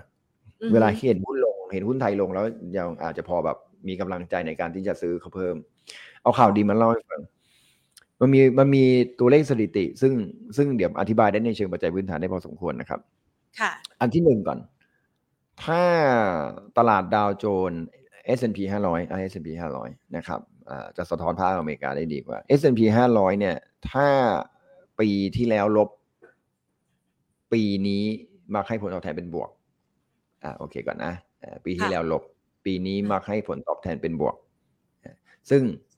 ก็แสดงว่าปีที่แล้วเนี่ย S&P ติดลบ ค่ะ ปีนี้ถ้าจะมีการปรับฐานอะไรก็แล้วแต่ในตลาดต่างประเทศ ก็แสดงว่าก็น่าจะเป็น opportunity ในการซื้อถูกปะ เพราะถ้าสถิติเป็นเช่นนั้นจริง ถ้าเราไม่นับรวม .com .com นี่ลง 3 ปีติดนะครับอืมซับพลาวลงปีเดียวโควิด ลงปีเดียวนะครับ แล้วก็ปีถัดไปก็ฟื้นเลย นั่นแสดงว่าปีนี้ก็น่าจะเป็นปีที่ตลาด S&P เนี่ยเอ่อปรับตัวเพิ่มขึ้นได้นะครับอะนั่นคือข่าวข่าวดีที่หนึ่งข่าวดีที่สองก็คือว่าสถิติที่ผ่านมาเอ่อโอกาสถูกต้องประมาณ 83%นะครับ จากการสถิติย้อนหลังหลายสิบครั้งเหมือนกันหลายสิบครั้งเลยนะครับ ถ้า 5 วันแรกของ5วันทำการแรกของตลาดหุ้นอเมริกันขึ้น ปีค่ะนั้นจะให้ผลตอบแทนเป็นบวกอ่าฮะอ่าซึ่งเผอิญ5วันทำการผ่านมาแล้วของอเมริกา ปรากฏว่าเป็นบวก ก็แสดงอือฮึว่าปีนี้หุ้นจะขึ้นอะสถิตินี้ทับกันพอดีค่ะอะอีกสถิติหนึ่งนะครับเอ่อเอ่อ ตัวพอร์ตโฟลิโอเขาวัดกันพอร์ตโฟลิโอที่จัดพอร์ตแบบเป็นหุ้น 60%เป็นตราสารหนี้ 40%เนี่ยเขาบอกว่าถ้าพอร์ตแบบเนี้ย ปีที่แล้วเนี่ยติดลบเกิน 10%ค่ะ ปีถัดไปก็คือปีเนี้ยนะครับ จะให้ผลตอบแทนเป็นบวก ปีที่แล้วลบ 17 พอร์ต 60 40อะครับ 60 เป็นหุ้นตราสารหนี้เป็น 40%เนี่ย ปีที่แล้วติดลบ 17 ถ้าลบมากกว่า 10%ปีถัดไปจะบวก ถ้าลบน้อยกว่า 10%ไม่แน่อือฮึแต่ถ้าลบมากกว่า 10%เมื่อปีที่แล้วเผอิญปีที่แล้วเราลบ 17%กับพอร์ต 60 40 ปีนี้เราก็จะให้ผลตอบแทนที่เป็นบวก เพราะฉะนั้นหลาย ๆ indicator confirm ว่าระบุดีกว่าอย่าบอก confirm เนี่ย confirm หมายถึงว่าแน่นอน ระบุว่า indicate ภาษาอังกฤษเขาเรียกว่า indicated นะครับ ไม่ใช่ว่า confirm นะฮะ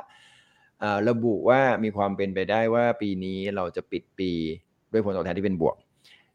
แล้วมันแล้วมันสะท้อนอะไรคราวนี้ก็ต้องบอกนิดนึงก่อนว่า ในเติมปัจจัยพื้นฐานมันก็พออธิบายได้อย่างนั้นจริง ๆ นะแพนอืมเพราะว่าโอเค เราเข้าใจแหละว่าเศรษฐกิจอเมริกาจะเข้าสู่ recession นะครับแต่ว่าในอดีตที่ผ่านมา recession ของอเมริกาเนี่ยจะอยู่ประมาณสัก2ถึง3ไตรมาสไม่เกิน เพราะฉะนั้นถ้าจะเริ่ม recession สักไตรมาส2ไตรมาส3 4 ก็จะจบ แต่ตลาดหุ้นมักจะถูกทำจุดต่ำสุดในช่วงเวลาที่เกิด recession อืมอ่า ช่วงช่วงที่เกิด recession หรือบางทีอาจจะเกิดช่วงต้นๆของการเกิด recession แล้วตลาดหุ้นก็จะรีบาวหลังจากนั้น นั่นก็แสดงว่าเออถ้ามันจะเกิดวิกฤตเศรษฐกิจปีนี้เนี่ยตลาดหุ้นก็จะทำจุดบัตจุดบัตทอม แล้วก็รีบาวขึ้นมาปิดปีเป็นบวกก็ได้นะนะครับแล้วมันก็มีอีกตัวหนึ่งที่เป็นเชิงปัจจัยพื้นฐานเหมือนกันว่า ถ้าดอกเบี้ยขึ้นไปถึงจุดสูงสุดนะครับแล้วเริ่มมีทิศทางว่าตัวดอกเบี้ยเนี่ยจะเริ่มมีการปรับตัวลดลงเนี่ย ก็แสดงว่าตลาดก็จะเข้าใกล้จุดสูงเข้าใกล้จุดต่ำสุดแล้วเหมือนกันนะครับ ซึ่งก็น่าจะเห็นปีนี้เหมือนกันนะครับเพราะฉะนั้นถ้าเรามองจริงๆ ปีนี้เนี่ยดูเหมือนว่าตลาดอาจจะบอททอม แล้วก็จะเริ่มฟื้นตัวในช่วงครึ่งปีหลัง และทำให้ตลาดทั้งปีนี้อาจจะปิดบวกได้ ไม่ได้หมายความว่าวันนี้จะขึ้นไปทุกวันนะครับ แล้วปิดปีนี้ปิดบวก มันก็จะแหมโลกสวยเกินเหตุนะครับ มันไม่เคยมีปีไหนบ้างไหมอะที่หุ้นขึ้นไปเรื่อยๆ แล้วปิดปีเป็นบวกแบบเฉยเลยอะแบบไม่มีลงเลยไม่มีปรับฐานเลยพูดง่ายๆคุณจะเป็นแชมป์พรีเมียร์ลีกโดยไม่แพ้ใครอะวิ่งแบบไม่เหนื่อยเออแบบไม่มีสะดุดเลยมันไม่ได้ อะค่ะคราวนี้ดูสิอีกสถิติหนึ่งนะ ว่าเอ่อปีที่หุ้นขึ้นจริง ๆ ต่อให้ปีที่หุ้นขึ้นเป็น bullish market จริง ๆ เป็นตลาดขาขึ้นจริง ๆ เลย ปีนั้นบวกสามสิบสี่สิบห้าสิบเปอร์เซ็นเลยนะ ต้องมีอย่างน้อยหนึ่งครั้ง แม้ว่าจะเป็น อีเวนต์แม้กระทั่งจะเป็น bullish นะ ต้องมีอย่างน้อยหนึ่งครั้ง ที่ปีนั้นตลาดหุ้นต้องลงสิบเปอร์เซ็นต้องมีอย่างน้อยหนึ่งครั้ง อ่าเห็นไหม เพราะฉะนั้นเนี่ยในลักษณะของการที่เราคิดว่าตลาดหุ้นปีนี้อาจจะทำให้ผลตอบแทนเป็นบวก แต่มันจะต้องมีบางครั้งที่มันลงมา 10%แล้วไอ้การลงมา 10%ด้วยการที่เราคาดการณ์อย่างที่เราคุยกันมาตั้งแต่ต้นรายการมันก็จะเป็นโอกาสที่ดีในการที่เราจะเข้าไปลงทุน เพราะฉะนั้นในหุ้นที่เราบอกว่าเราไม่กล้าแนะนำเลยจริง ๆ วันนี้เนี่ยเอ็ดวานค่ะเอ่ยแบงก์เอ่ยค้าปลีกเอ่ยท่องเที่ยวเอ่ย ICT เอ่ยอสังหาริมทรัพย์เอ่ยที่บอกว่าโอ้โหมันขึ้นมาหมดแล้วอะกลุ่มฟู้ดนะครับอะอะไรขึ้นไปหมดแล้ว ถ้ามันจะเกิดการปรับฐานอย่างที่เราพูดจริงๆในไตรมาสสองเราต้องซื้อแล้วนะอือฮึเราต้องซื้อ ซึ่งซึ่งไม่แน่ใจว่าพี่ออกทุกเดือนใช่ไหมใช่ใช่ใช่ต้องรบกวนพี่วีด้วยค่ะอะขอคิดเราจะได้หน่อยค่อยๆมาอัปเดตกันนะครับ ว่าเอาเป็นว่าคราวที่แล้วเราสองเดือนที่แล้วนี่เราจุดที่เราให้ซื้อถูกป่ะอ่าค่ะอันนั้นเราก็ไปตรงกัน จุดนี้คือเราจุดที่เราให้ขายนะค่ะลดพอร์ตอ่าจะลดแค่ครึ่งหนึ่งก็ได้ครับไม่เป็นไร ไม่ว่ากัน แต่ลดมาอย่าอย่าอย่าอย่าอย่าอย่าถือเต็มพอร์ตเต็มร้อยหรือว่าถ้าตอนนี้ท่านมีพอร์ตอยู่แค่ยี่สิบสามสิบเปอร์เซ็นต์ไม่เป็นไร แล้วพอในช่วงกลางปีที่เราคุยไปเรื่อยๆเนี่ยแล้วมันมีการปรับฐานลงมาเนี่ยเราค่อยมานั่งคุยกันว่าเราจะซื้อก็หุ้นเดิมๆนี่แหละครับไม่ต้องห่วงก็หุ้นพวกนี้แหละแต่จังหวะวันนี้ไม่ใช่เป็นวันที่เราจะเพิ่มพอร์ตอ่าฮะโดยเด็ดขาดค่ะนะครับต่อให้ขึ้นเป็นหนึ่งเจ็ดห้าศูนย์ผมก็ไม่ซีเรียสนะครับ ช่างมัน ผมก็จะไม่เพิ่มพอร์ต เพราะเราจะเพิ่มพอร์ตในจุดที่แพงแต่ถ้าวันนี้ใครมีพอร์ตเต็มลดพอร์ตลงอ่าฮะนะครับ ลดพอร์ตลงเต็มหมายถึงว่าเต็มแล้วกำไรด้วยนะครับ เพราะถ้าถ้าค่ะถ้าถ้าตามถ้าตามเราทุกเดือนเนี่ยมันควรจะต้องได้กำไรนะครับอืมอ่าแล้วเราค่อยไปซื้อตรงนั้น ส่วนถ้าใครอยากเก็งกำไรช่วงนี้ เราหวังว่าอ้าวหนึ่งเจ็ดสองศูนย์แล้ววะอ่าก็ที่ผมพูดไปตอนต้นนะครับอือฮึ WHA อ่าสุภาลัยนะครับค่ะเมเจอร์นะฮะอ่า KCE ค่ะลองลุ้นดู ลองลุ้นดูกับหุ้นพวกนี้ที่ลงมาแล้ว พอลุ้นว่า เอ๊ะ มันอาจจะพอมีแรงเหวี่ยงจากกำไร แล้วก็จากเงินปันผลที่น่าจะประกาศออกมาดีได้นะครับงั้นตอบคำถามคุณผู้ชมบ้างดีกว่าค่ะ พี่วีคะอืมคุณผู้ชมเอาเลยค่ะนะคะ บอกว่าอย่างชิคชิคจะไปต่อไหมแนวโน้มงบยังดีอยู่หรือเปโอ้ล่าโหเดี๋ยวผมขอจริง ๆ ผมไม่เคยดูหุ้นชิคมาก่อนเลยในชีวิตนะ ชิคนี่คือชิครีพับบิกใช่ไหมใช่ จริงแต่ว่าจะๆมีตัวหนึ่งที่น้องดูอยู่เนี่ยเอ่อ ค่ะคือหุ้น ILM ค่ะ หุ้น ILM นี่ผมเซอร์ไพรส์นะอ๋ออ่าเพราะว่ากำไรออกมาดีมากเลย ILM ค่ะนี่คือ Index Living Mall ค่ะนะครับอ่าซึ่งโดยโดยโดยทรงของหุ้นเนี่ย มันก็กำลังอยู่ในช่วงขาขึ้นอยู่เหมือนกันนะครับ แม้ว่าจะมีการปรับฐานอ่าคราวนี้มาดูหุ้นชิคบ้างค่ะถ้า Index Living Mall ขายดีอีชิคก็น่าจะดีด้วยนะ ชิคโอ้นี่โหเขาแต่ดูราคาแล้ว แต่ดูราคาแล้วแบบโหไว้ใจไม่ได้จริงๆอะดูดิลดโผไว้นใจไม่ได้จริงๆอืม ไว้ใจไม่ได้เลย ถ้าจะเล่นเล่น ตอนนี้มีมีชิคอยู่เหรอครับ คุณผู้ชมบอกว่าจะไปต่อไม่ได้ไหมยังดีก็อยู่หเป็รืนอไปเปล่าได้เป็นไปได้ในแง่ของคือในทรงแบบเนี้ยคือทรงที่ที่กำไรไม่น่าดีแหละผมว่านะครับ มันถึงได้แย่ขนาดนี้โดยราคา ถามว่าอะแนวต้านอยู่ที่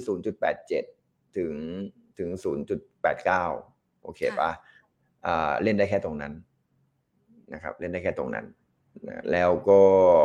อย่าหลุด 0.78 นะครับ หลุดลงมาเนี่ยอ่าตายละ ต่ำกว่าตอนเข้าตลาดอีกเว้ยราคานะไหลลงมาครับก็ดูดูทรงแล้วก็ไม่ไม่ดีแต่ผมไม่ได้ดูพื้นฐานหุ้นตัวนี้ต้องต้องขอโทษทีแต่ว่า ถ้าใครติดหุ้นตัวนี้อยู่เนี่ย ดูจากตรงนี้แล้วเนี่ย เราอยากได้หุ้นในกลุ่มอุตสาหกรรมเดียวกันนะผมกลับชอบ Index Living Mall นะอ่าฟังสตอรี่ของน้องเขาก็มีความรู้สึกว่าตัว Index Living Mall เนี่ยก็มีการปรับตัวได้ค่อนข้างดีนะครับ แบบปรับพื้นที่ปรับวิธีการขาย ปรับ synergy นะครับอย่างเอาอย่างง่ายๆ ก่อนหน้านี้เนี่ยเขาพยายามจะขายเครื่องใช้ไฟฟ้าในบ้านเองใช่ไหมครับทำไปทำมาเขาก็มีความรู้สึกว่าอะมันกำไรนะ แต่มันกำไรแล้วไม่คุ้มค่าเหนื่อย นะครับ แล้วก็พื้นที่ก็เสียไปกับการทำเรื่องพวกนี้ เขาก็เลยเปลี่ยนไปไปร่วมมือกับคอมเซเว่นนะครับแล้วให้คอมเซเว่นเนี่ยมาเปิดร้านขายแกจิตให้เขาเองนะครับ ซึ่งเขาก็จะได้คนที่มีเป็นมืออาชีพมาเช่าพื้นที่เขา แล้วเขาก็เก็บรายได้จากการเช่าพื้นที่นะครับ แล้วก็ไม่ต้องมานั่งทำธุรกิจ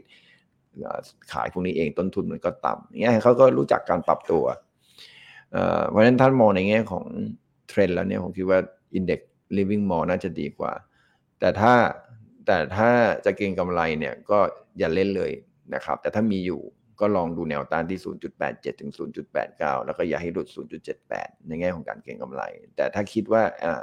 จะขายขาดทุนมาแล้วจะซื้อซื้อหุ้นตัวไหนก็มีแนะนำ ILM ที่มีลักษณะธุรกิจคล้ายๆกันนะครับ แล้วก็ราคาก็ยังไม่แพงเกินไป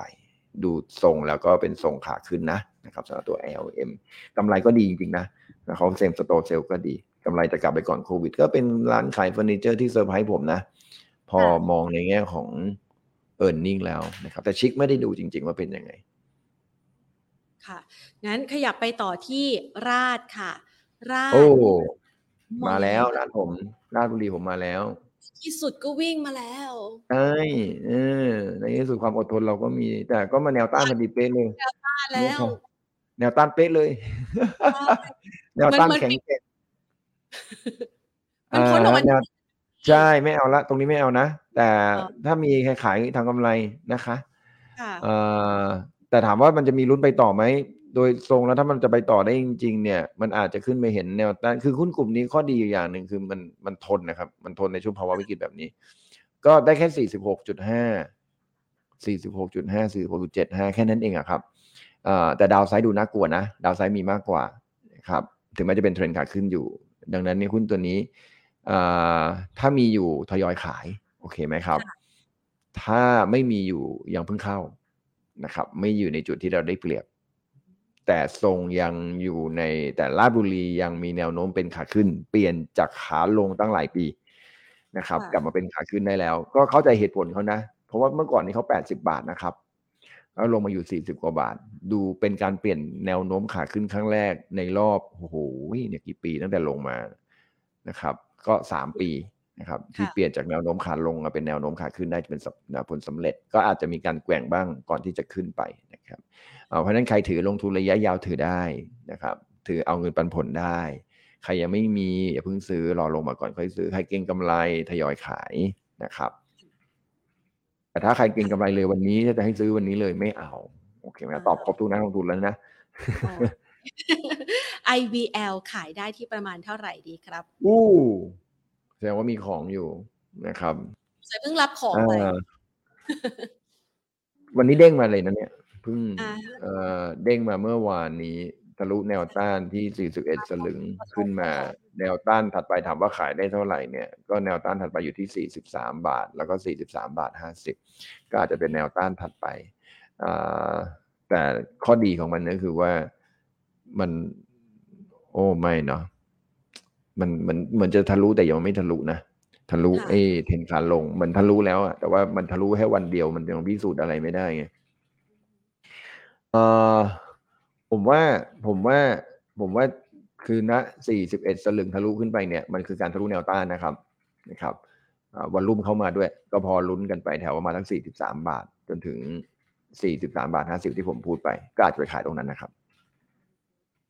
AOT ทุน 56 บาทขายก่อนดีไหมครับ เพราะตอนนี้ราคาจะมาเท่านิวไฮแล้ว อ่าเนี่ยคือตัวที่เราเล c ก m เมนไปตอนที่ห้าสิบกว่าบาทนะครับค่ะเนี่ยเนี่ยเอ็นมันนิวไฮกันหมดเลย เครียดไหมล่ะ ถ้าให้ซื้อตรงเนี้ยก็เลยมาถามว่าแต่ขายครับ คือมันอยู่ที่ท่านเป็นนักลงทุนประเภทไหนถูกป่ะฮะอ่าถ้าท่านเป็นนักลงทุนประเภทแบบถือลงทุนระยะยาวได้เนี่ย ท่านก็ถือต่อได้ไม่ได้ว่ากัน นะฮะเพราะว่าแกว่งยังไงปุ๊บเนี่ย ผมว่าแนวรับข้างล่างเนี่ยอยู่แถวประมาณสักหกสิบหกหกสิบเจ็ดหกสิบแปดบาทค่ะก็ไม่ได้ไกลกว่าตรงนี้เท่าไหร่มันถ้าขายตรงนี้เนี่ย แล้วแล้วลงมาแถวเจ็ดสิบาท หลุดเจ็ดสิบาทลงมาเราซื้อเพิ่มอะเรากล้าใช้กลยุทธ์นี้ไหมถ้ากล้าก็โอเคนะครับ อืม ถ้าถ้าจะขายตรงนี้นะครับ อืม ก็เป็นไปได้เพราะว่าอ่าขายก็ดีนะครับ เพราะว่าเดี๋ยว ผลกำไรของเขาเนี่ยอีกสองไตรมาสข้างหน้ายังขาดทุนอยู่นะครับ ถึงแม้ว่านักท่องเที่ยวจีนจะกลับมาแล้วเพราะต้นทุนเขาสูงนะครับ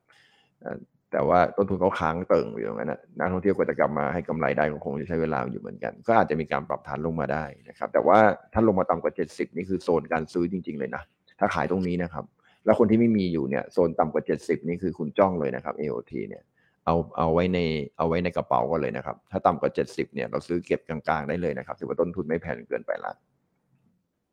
ค่ะงั้นขยับไปที่ตัวต่อไปนะคะเอ่อคุณผู้ชมถามมาบอกว่าอย่างแบงค์เนี่ยถือผ่านไตรมาสหนึ่งได้ไหม แล้วคุณผู้ชมอีกท่านหนึ่งก็ถามว่าแล้ว SCB ราคานี้รับได้หรือเปล่า แบงค์เนี่ยจริงๆ ปีนี้เป็นขาขึ้นนะครับอ่าค่ะโอเคนะ เพราะฉะนั้นถามว่าถือผ่านอ รอบนี้ได้ไหมได้นะครับถ้าถือได้นะครับ แล้วอย่าบ่นว่าลงมาต้องทนได้นะครับในการที่จะปรับฐานลงมาประมาณ 5% 10%ในแต่ละรอบอย่างที่ผมพูดไปนะครับว่าไม่ว่าคุณจะยังไงก็ตามเนี่ย ปีหนึ่งเนี่ยต่อให้คุณเป็นขาขึ้นก็ตาม จะต้องมีการปรับฐานลงมา 10%ให้เห็น และแบงค์เนี่ยมันก็ตามตลาดหุ้นแหละนะครับ ขึ้นมาขนาดนี้มันก็เป็นไปได้ ที่จะมีการปรับฐานลงมาได้บ้างนะครับ NBBL เนี่ยโอ้โหดูรูปแล้วแบบค้างเติ่งมากเลยนะ มันจะไปขึ้นได้ต่อก็ลำบาก แต่ถ้าลงมาเนี่ย ลงมาจริงๆแล้วมันมันเป็นหุ้นที่แกว่งแรงใช้ได้เลยนะกลายเป็นหุ้นที่แกว่งแรงเฉยเลยเนี่ยติดติดแนวต้านเนี่ยเนี่ยติดแนวต้านแบบเจาะๆเลยอะเป๊ะๆเลยอะเนี่ยคิดดูนะถ้าแกว่งลงเนี่ยเชื่อไหมว่าแนวต้านข้างแนวรับข้างล่างที่แบบเป็นขาขาขึ้นระยะยาวนี่คือร้อยยี่สิบห้าบาทเลยนะเชื่อไหมว่ามันจะลงได้แรงขนาดนี้ แต่ผมคงไม่คิดขนาดนั้นหรอกครับ เอาแค่ร้อยสี่สิบาท ผมก็ดีใจตายแล้วครับร้อยสี่สิบต้นๆนะครับ ประมาณร้อยสี่สิบห้าบาทลงมาเนี่ย ก็จะเป็นทามมิ่งในการที่จะเข้าไปทยอยเก็บอีกรอบหนึ่งค่ะ ถ้าใครดูกราฟเป็นจะรู้เลยว่าเวลามันแกว่งมันแกว่งแรงเอาเรื่องเหมือนกันนะครับ เพราะมันขึ้นมันเร็วนี่คือที่มาว่าผมไม่กล้าไง แต่ SCB เนี่ย คือระหว่าง SCB กับ KBank ณตอนนี้นะผมกลับซื้อ KBank มากกว่าเอางี้แล้วกันนะครับเพ ราะฉะนั้นถ้าบอกจะซื้อ SCB ถือ6เดือนได้ไหมได้1ปี KBank ก็ถือได้ แล้วผมคิดว่า KBank ถือได้ดีกว่า SCB แต่ DBR อาจจะแพงไปนิดนึงนะครับ KTB นี่ไม่ต้องพูดถึงเลยเป๋าตังค์ช่วยไว้เยอะเลย จริงค่ะ วิ่งขึ้นมาแบบแรงมากวิ่งแบบโอ้แรงมาก ค่ะคำถามถัดไป SPCG ค่ะหุ้นโรงไฟฟ้าพลังงานแสงอาทิตย์อ่าเขาบอกว่าเวท ซื้อเพิ่ม จริง ๆ ต้องบอกนิดนึงก่อนหุ้นตัวนี้เป็นหุ้นปันผลนะครับ มันขายเป็นคล้ายๆที่จะเป็นลีดไปแล้วอะอ่าฮะเอ่อมันเหมือนกับแบบคุณซื้อมาแล้วก็ไม่ได้ไม่ได้เติบโตเท่าไหร่ แต่สิ่งที่เราได้เนี่ย คือเงินปันผลมาทดแทนกับเงินต้นที่ลดลงอะครับ เข้าใจไหมคือมันก็ลงเนี่ย ปีหนึ่งบาทหนึ่งกับปันผลคุณก็ได้ปีเองตรงนี้ครับสุดท้ายแล้วหากลบกบนี่ก็ก็เสมอตัว นะครับเพราะฉะนั้นเนี่ยถามว่าผมว่าจะหุ้นตัวนี้จะซื้อเวทไหมผมก็คงไม่ซื้อนะครับ เพราะมันเป็นหุ้นปันผล คุณก็ถือไปรับเงินปันผลอย่างเดียว ซื้อเวทก็มันก็เหมือนเดิมครับเดี๋ยวก็จะลงมาอีก แล้วก็ขึ้นไปลงไปอีกขึ้นไปลงไปเรื่อยๆนะครับจนกว่าจะมีโปรเจกต์อะไรใหม่ๆนะครับสำหรับตัว SVCG ความรู้สึกของผมน่าจะซื้อเวทนะไปซื้อรอหุ้นราชบุรีปรับฐานแล้วเราไปซื้อตรงนั้นดีกว่าเนาะนะครับ หรือ อ๋อแต่มันแต่ผมไม่แน่ใจว่าท่านจะท่านจะอินไหมตรงที่ว่า คือตอนนี้บีกิมมันขึ้นไปละคราวนี้แต่ว่าหุ้นตัวนี้ปันผลมันน้อยไงนะครับ แต่ถ้าลงมามันก็มันก็เป็นอีกตัวหนึ่งในโรงไฟฟ้าเหมือนกันที่น่าสนใจ แต่วันนี้โรงไฟฟ้าดูเหมือนจะแบบมีแรงกดอยู่นะอาจจะน่าจะน่าจะขึ้นในในเนี่ยเนี่ยตึงตัวหนึ่งที่ผมก็มีความรู้สึกเหมือนกันว่าโรงไฟฟ้าขึ้นมาขนาดนี้มันจะขึ้นต่อได้เท่าไหร่ น่ากลัวเหมือนกันนะครับ อืมอ่าอันถ้าจะซื้อเวท SVCG แนะนำไปตัวราชบุรีดีกว่าครับตัวเงินปันผลไม่แพ้กัน แต่ว่าราชบุรีมีโกลด์สตอรี่นะครับ ค่ะ ตัวสบาย สบายยังไหวไหมคะ ชื่อคุณดีนายนะครับชื่อคุณดีดีสบายอ่าก่อนหน้านี้มันดีมากเออก็ตอนก่อนหน้านี้ imagination more important than knowledge ค่ะ เอ่อจินตนาการสำคัญกว่าความรู้ วันนี้ความรู้เริ่มมีความสำคัญมากขึ้นเรื่อยๆนะครับหลังจากที่จินตนาการไปแล้วมันไม่เกิดนะหุ้นกลุ่มนี้ก็ก็เช่นกันนะครับ ซื้อนี่ใช่ไหมค่ะคาดการยากนะนะครับอือฮึแล้วก็ อืมใช่ไหมกลุ่มนี้คือซื้อนี่ป่ะถ้าผมจำไม่ผิด มันน่าจะเป็น หรือว่าเครื่องเพราะมันใช้คำว่า server นะคะหรือว่าเป็นเครื่องอะไรสักอย่างหนึ่งผมไม่แน่ใจเหมือนกันชีนอะไรสักอย่างแพนจำไม่ได้ เออเดี๋ยวขอดูธุรกิจหน่อยสิมันทำธุรกิจทำอะไรอะหาก่อน ไม่แน่ใจเหมือนกันสบายเทคโนโลยีหเออมันเขาใช้ทคำว่าสบายเทคโนโลยีำเอ่อเดี๋ยวต้องดูอุตสาหกรรมเขาด้วยว่าอุตสาหกรรมเขาทำอะไรเครื่องจำหน่าย ใช่ไหมเดี๋ยวนะแพนดูเหมือนเป็นตู้เติมเงินสมาร์ทพลัสตู้ vending plus เนี้ยค่ะอ๋อค้าโอเอเคอ คล้าย ๆ กับค่ะไอ้คล้าย ๆ กับไอ้ตู้เต่าบินอะไรอย่างงี้เหรอ ใช่ใช่คล้ายอืมเออ อันนี้ก็เลยไม่มีความรู้เลยว่าจริง ๆ แล้วมันดีหรือไม่ดียังไงเนาะอืมๆค่ะ เป็นตู้ขายสินค้าที่ตอนนี้แบบวางเต็มห้างเลยวางไว้ด้วยผมก็ไม่แน่ใจเหมือนกันว่าโมเดลนี้มันมันจะเป็นโมเดลที่ยั่งยืนหรือเปล่าเนาะอืม แต่ดูคืออันนี้เราจะซื้อเหรอ ถ้าจะซื้อก็อย่าซื้อเลยเนาะค่ะ แต่ทรงดูกราฟเหมืก็อนดูเหนื่อยอยู่นะ ใช่ไหมคะพี่คือไม่วีเขาก็เหมือนกับแบบมันเหมือนกำลังจะ rebound ขึ้นมา แต่เป็นการอ่า rebound แบบเหมือน technical rebound ธรรมดามากกว่าที่จะเป็นการ rebound จริงจังอะไรขนาดนั้นเอ่องบการเงินเอ่อเวลาเราจะ เลือกดูอะไรสักอย่างหนึ่งในการออกรายการเนี่ย มันจะมักค่ะกดผิดกดถูกอยู่เป็นประจำเลยเนาะมันจะมีความแบบตื่นเต้นหยุดอยู่ในใจ เอตรงอไหนแปลกดีอ่าหูขาดทุนนี่เนาะปีอะไรปีสองพันยี่สิบสองมันไม่มีงบอะดูแล้วตลกตลก อืม อะ มาแล้วอ่า Jan to December เออตัวเลขทำไมทำไมตลาดหลักทรัพย์ไม่มีตัวเลขของปีที่แล้ว มีตัวเลขของปีสองพันยี่สิบเอ็ดเออ แต่ขาดทุนนะค่ะเอ่อก็อย่าเล่นเลยนะครับอือฮึเทคนิคก็ไม่ได้ซื้อ เทคนิคก็ไม่ได้บวกขนาดนั้นนะครับ ถ้าก็ขึ้นมาทะลุขึ้นมาแหละนะครับ แนวต้าน12.8กับ15 14.3ข้อดีอยู่อย่างหนึ่งตัวนี้ ถ้าสมมติถ้าคุณจะเล่นเก็งกำไรเนี่ยข้อดีถ้ามีวินัยมากพอนะครับ แต่มันลึกนะค่ะ9.95เนี่ย 9.95 คือจุด stop loss เนี่ยมันลึกอยู่พอสมควรนะ ถ้าจะถ้าจะใช้อะไรเป็นจุด stop loss ก็ 9.95 นะครับหุ้นตัวนี้ถึงบอกว่าเก็งกำไรก็น่ากลัวนะครับงั้นขออีกสักสามตัวนะคะพี่วีครับตัว CRC บอกว่ามาช้ายังดีกว่าไม่มา ตัวนี้ยังตัวไหนตามนะครับต่อ CRC อ๋อใช่ครับเดี๋ยวก็ก็จริงๆหุ้นตัวนี้ก็ไม่ได้มีอะไรไม่ดีนะครับ อืมอืม แต่ว่าเนี่ยเนี่ยขึ้นมาอย่างเงี้ยจริงๆมันก็เหมือนสีทรงเดียวกับ CPO BJC เลยนะอะสังเกตดูให้ดีๆในหุ้นกลุ่มนี้นะครับค่ะ CRC BJC Home Pro CPO แม้ใน Event Macro เองก็ทรงนี้เหมือนกันนะครับ ไม่ใช่เฉพาะแค่ ไม่แค่ว่าแค่ CRC เพราะฉะนั้นอย่าไปคือเนี่ยเป็นจังหวะที่พอมันขึ้นมาขนาดนี้แล้วผมก็คิดว่ามันก็แพงมันก็ขึ้นมาเยอะแล้วอะครับ ก็ระวังนิดนึง แต่ว่าถ้าถามผมนะ ถ้าลงมารอบนี้แล้วจะซื้อหุ้นอะไรดี ผมก็ยังเลือก CPO นะ ค่ะ ถ้าลงมางั้นขยับไปที่เขาคงเขาคงไม่ได้ตั้งใจจะถามมันนะครับเขาเขาก็ยังคิดว่าเขาอาจจะถือ CRC อยู่ แล้วก็เผอิญมันขึ้นมาตามหุ้นกลุ่มพวก CPO Macro Home Pro อ่าฮะขึ้นมาแล้วอะก็ยังดีนะที่อุตสาห์มาอะไรประมาณเนี้ยครับ แต่ก็ระวัง แต่ว่าจริง ๆ หุ้นกลุ่มนี้ครับปีเป็นหุ้นกลุ่มที่เอ่อ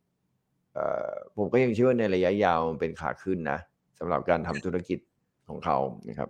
ระหว่างทางก็อาจจะมีการแกว่งบ้างอือฮึอะงั้นขอตัว ITC ถ้าราคาย่อลงมาน่ารับไหมครับ iTel เออ Corporation รายการนี้รายการนี้มีคำถามแบบนี้ด้วยเนอะโอ้ คุณเพิ่งเข้าตลาดไอเทลอ่าฮะ แม่กำลังสนุกเลยเนี่ย ใช่ไหมคะโอ้เนี่ยเป็นหุ้นที่ผมไม่กล้าเล่นจริง ๆ นะ อืม ไม่กล้าเล่นจริงๆคือเป็นหุ้นที่แบบคาดการณ์ได้ยากมากเลย แล้วนี่ก็คือขึ้นมาเนี่ยก็ติดสามสิบาทก็แนวต้านใหญ่เลยอะ่ะผ่านยากด้วย แต่พื้นฐานผมไม่รู้จริง ๆ นะครับหุ้นตัวนี้เป็นยังไง ค่ะ งั้นอืมตัวสุดท้าย NCAP ค่ะขาย ขายหรือถือต่อดีคะ มีอยู่แน่นอนอืมแน่นอนกำไรก็ขายสิคะ มันคงแต่ผไม่มไปไม่เคต่ยอรู้เลยไม่รู้ไม่ไม่ได้เคยดูพื้นฐานเลยจริงๆคือไม่ไม่ค่อยกล้าตอบในเชิงพื้นฐาน แต่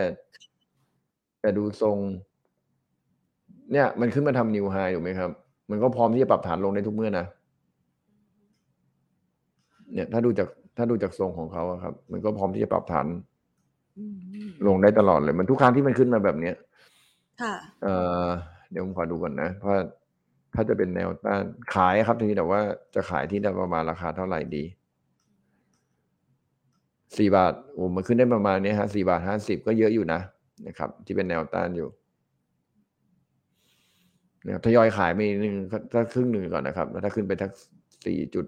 ห้าตรงนั้นขึ้นมาได้จริง ๆ เนี่ยเราก็อาจจะขายอีกส่วนหนึ่งได้นะครับ